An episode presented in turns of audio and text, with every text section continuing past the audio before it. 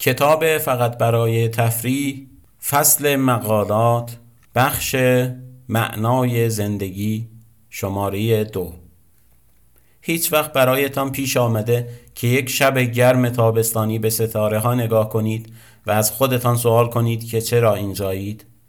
جایگاه شما در جهان چیست و قرار است با زندگیتان چه کار کنید؟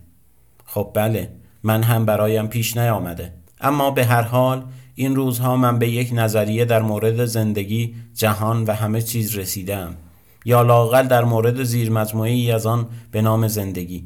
شما در مقدمه این کتاب با نظریه من آشنا شده اید و چون تا اینجای کتاب با من بودید می‌خواهم کمی بیشتر در مورد آن توضیح بدهم.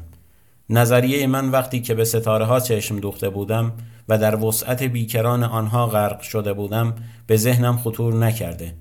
این نظریه را وقتی کشف کردم که داشتم برای یک سخنرانی آماده می شدم وقتی شما در یک حوزه خاص مشهور می شوید مردم از شما انتظار دارند که درباره دیگر شاخه های علوم که برای میلیون ها سال بشریت را حیران کردند نیز جوابهایی داشته باشید. از همه بدتر این که از شما انتظار می رود این دیدگاه های ناب نسبت به مسائل حل نشده را در مقابل جمعی از افراد ناشناس هم به زبان بیاورید.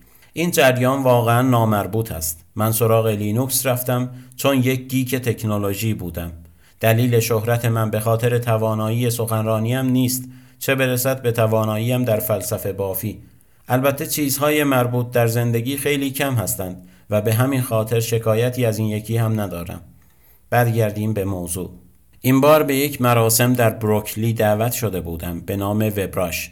من معمولا اینجور دعوت ها را رد می کنم اما این بار دعوت از طرف سفیر فنلاند در ایالات متحده انجام شده بود و چون من یک آدم میهم پرست هستم یا حداقل نسبت به اینکه کشورم را به خاطر برف دوست ندارم و آن را ترک کردم احساس گناه می کنم مثل احمق ها گفتم اوکی جاک گردت به فنلاندی یعنی بله مطمئنا میپذیرم. هیچ کس انتظار نداشت من در مورد معنای زندگی حرف بزنم و خودم هم اصلا به این فکر نبودم. اما این برنامه درباره زندگی در جامعه شبکه‌ای بود و من مسئولیت بخش اینترنت را داشتم و در عین حال نماینده فنلاند هم بودم. نام فنلاند به خاطر نوکیا که بنا به شهادت همه فنلاندی ها بزرگترین، بهترین و زیباترین شرکت جهان است مشهور است. و این یعنی مخابرات در سطح بسیار بالا و جلسه هم که درباره شبکه بود. قبلا با شما در این مورد حرف زدم که در فنلاند تعداد موبایل ها بیشتر از آدم هاست و تحقیقاتی در جریان است که در بد و تولد بتوانند این چیزها را به بدن نوزاد پیوند بزنند. حالا من نشستم و دارم فکر می کنم که در مورد مخابرات و شبکه چه چیزی باید بگویم. اوه یادم رفت که بگویم تقریبا همه سخنرانان دیگر فلاسفه ای بودند که درباره تکنولوژی نظر می‌دادند. به هر حال در بروکلی بودیم. دو چیزی که در بروکلی بسیار مهم به شمار می آید سیاست های بروکلی است و فلاسفه بروکلی. خب حالا چه کار باید بکنم؟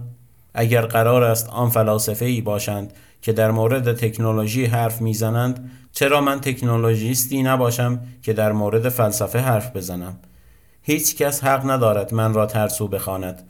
می توانند بگویند که بی نهایت ابله هستم ولی ترسو نه. این گیک ترسو نیست.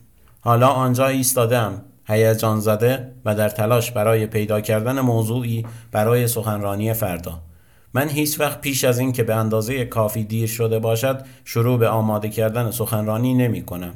همین است که تقریبا تمام شبهای قبل از سخنرانی می توانید من را در حال فکر کردن به سخنرانی فردا پیدا کنید. من پشت میز نشستم و به این فکر می کنم که این جامعه شبکه‌ای چه جور چیزی است و نوکیا و بقیه شرکت های ارتباطاتی در آینده به کدام سمت خواهند رفت. بهترین فکری که به ذهنم می رسد توضیح دادن معنای زندگی است البته بحث معنا چندان مطرح نیست مد نظرم بیشتر قانون زندگی است که از این به بعد قانون لینوس نام خواهد گرفت. این قانون چیزی شبیه به قانون دوم ترمودینامیک است. با این تفاوت که به جای توضیح در مورد انحطاط تدریجی جهان تکامل تدریجی زندگی را تشریح می کند. منظورم از تکامل مفهوم داروینی آن نیست. بحث داروین جریانی مستقل است و من برای کنفرانس وبراش بیشتر علاقمند بودم در مورد تکامل جوامع توضیح بدهم. اینکه چگونه از جامعه صنعتی به جامعه ارتباطاتی رسیده ایم و در آینده به کدام سمت خواهیم رفت و چرا. می‌خواستم بحثم به نظر جالب بیاید و آنقدر متقاعد کننده باشد که مخاطبین در طول پنل جذب شوند. هر کسی برای سخنرانی برنامه خودش را داشت. و برنامه این بود که از یک میزگرد مشترک با دو فیلسوف مهم زنده بیرون بیاییم دلیل رشد جوامع چیست؟ نیروی پیشرانی این رشد از کجا تعمین می شود؟ آیا واقعا آنطور است که خیلی ها تصور می کنند این تکنولوژی است که جوامع را رو به جلو می برد؟ آیا کشف موتور بخار که باعث شد اروپا به یک جامعه صنعتی تبدیل شود و بعد نوکیا و تلفن‌های موبایل بودند که ما را به سمت جامعه ارتباطاتی راندند به نظر می رسد این دیدگاه غالب فلاسفه باشد و آنها دوست دارند در این باره که چگونه تکنولوژی باعث رشد جوامع شده حرف بزنند. من به عنوان یک تکنولوژیست می‌دانم که تکنولوژی چیزی را به پیش نمیراند.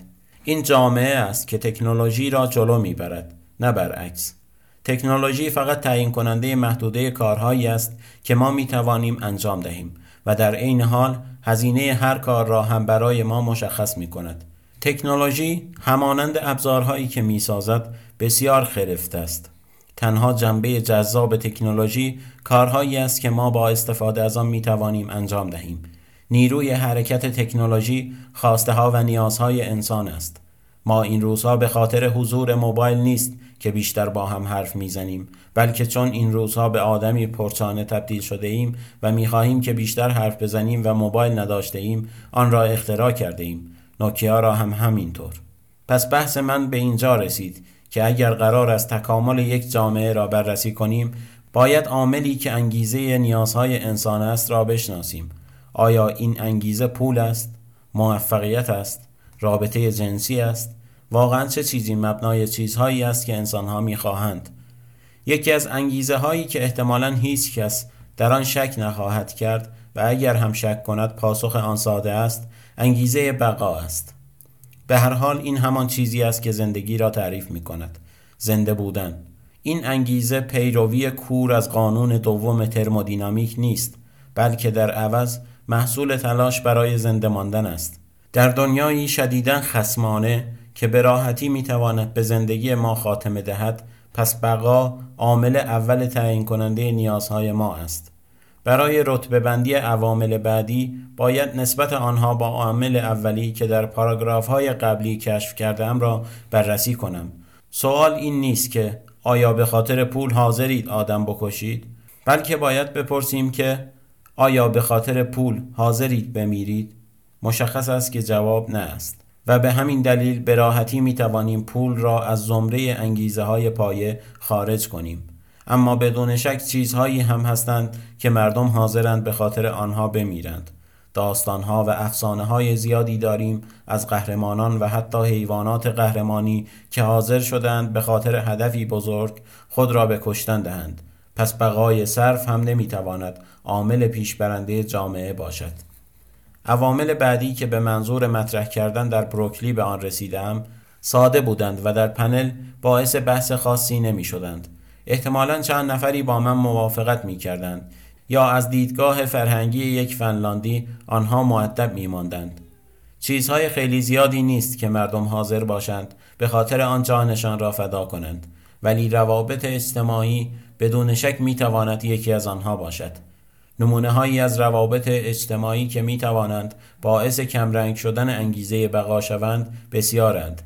از رومئو جولیت در ادبیات بگیرید که به خاطر چیز زمختی مثل سکس نمردند بلکه به خاطر قطع رابطه اجتماعی مرگ را انتخاب کردند. تا سربازی وطن پرست که به خاطر کشور و خانوادهش مرگ را میپذیرد. پس روابط اجتماعی را به انوان انگیزه شماره دو یادداشت کنید. سومین انگیزه یا همان انگیزه نهایی سرگرمی است. شاید این انگیزه به نظر مبتزل برسد ولی شکی ندارم که نیروی ای دارد. مردم هر روزه به خاطر کارهایی که تنها به خاطر تفریح انجام می دهند می میرند. مثل پریدن از یک هواپیمای کاملا سالم فقط به خاطر احساس هیجان ناشی از سقوط آزاد. در عین حال سرگرمی لازم نیست حتما پیش پا افتاده باشد. بازی شطرنج نوعی سرگرمی است. همینطور است تلاش روشنفکرانه برای کشف اینکه جهان واقعا به چه شیوهی کار می کند. سرگرمی ممکن است تلاش افراد باشد برای کشف دنیاهای تازه به نظر من نیرویی که بتواند باعث شود یک نفر مشتاقانه در صندلی یک سفینه بنشیند و با کلی مواد منفجره خیلی قوی به فضا پرتاب شود تا بتواند زمین را از فضا نگاه کند یک انگیزه حسابی است. حالا فهرست ما کامل شده. بقا وضعیت فرد در نظام اجتماعی و سرگرمی. اینها سه عاملی هستند که باعث می شوند ما کارهایی را بکنیم که داریم می کنیم. بقیه عوامل چیزهایی هستند که احتمالا جامعه شناسا به آن عوامل معلول می گویند. آن نوع عواملی که ناشی از عوامل پایه‌ای تر هستند. البته بحث ما چیزی است بیشتر از اینها عواملی هستند که به آدمها انگیزه می دهند. اگر بحث فقط همین بود که دیگر نمی‌شد آن را نظریه زندگی نامید. مسئله مهم این است که این سه عامل ترتیبی طبیعی دارند و هر چیزی که به نام زندگی شناخته ایم را شکل می دهند. صحبت این نیست که این سه عامل به ما انگیزه می دهند بلکه باید توجه کنیم که این عوامل تایید کننده انگیزه های انواع دیگر موجودات هم هستند و به هر نوع رفتار زندگی گونه که ما می‌شناسیم قابل تعمیم هستند. زنده بمان، اجتماعی بشو، تفریح کن. این یعنی پیشرفت و به همین دلیل هم است که فقط برای تفریح را به عنوان اسم کتاب انتخاب کردیم.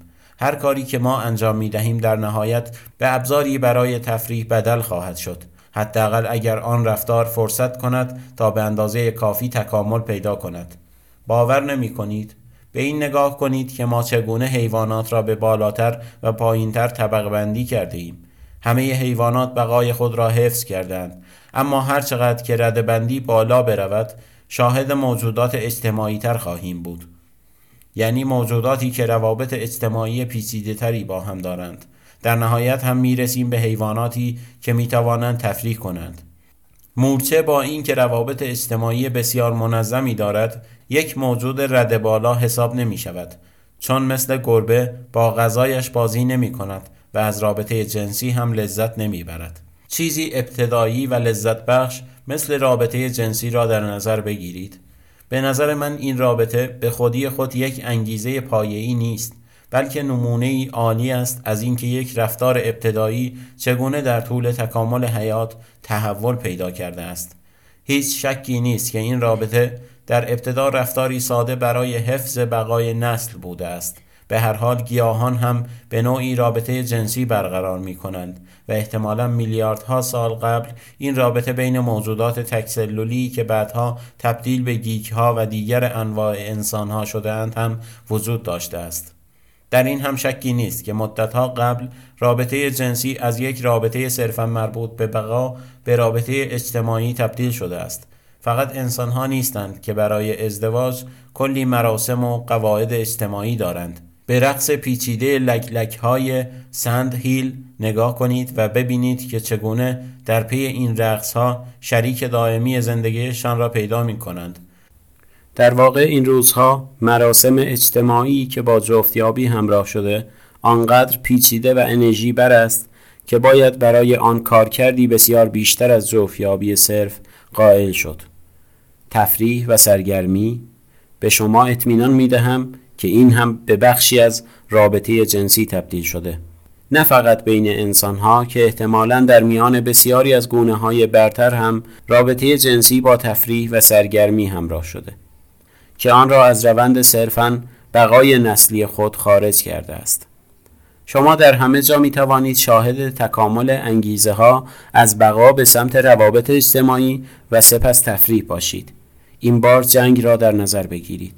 در ابتدا و در روزگاری که تنها راه رسیدن به آب آشامیدنی کشتن افرادی بوده که این منابع آب را متعلق به خود می دانستند. هدف جنگ و کشتار بقای نسل بود مدتها گذشت تا جنگ تبدیل شد به روشی برای حفظ نظم اجتماعی و با ظهور CNN جنگ به یک سرگرمی تبدیل شد چه دوستش داشته باشید و چه از آن متنفر باشید این روند در حال وقوع است. کل تمدن هم در مقیاسی بزرگتر از همین الگو پیروی می کند تمدن در ابتدا روشی بود برای زنده ماندن و قدرت گرفتن با استفاده از همکاری تعداد زیادی از افراد. این امر هم مختص انسان ها نیست. خیلی از حیوانات و حتی گیاهان هم برای دسترسی به شرایط زندگی بهتر با یکدیگر زندگی و همکاری می کنند. نکته جالب حرکت خود به خود جامعه از محوریت بقا به محوریت روابط اجتماعی است.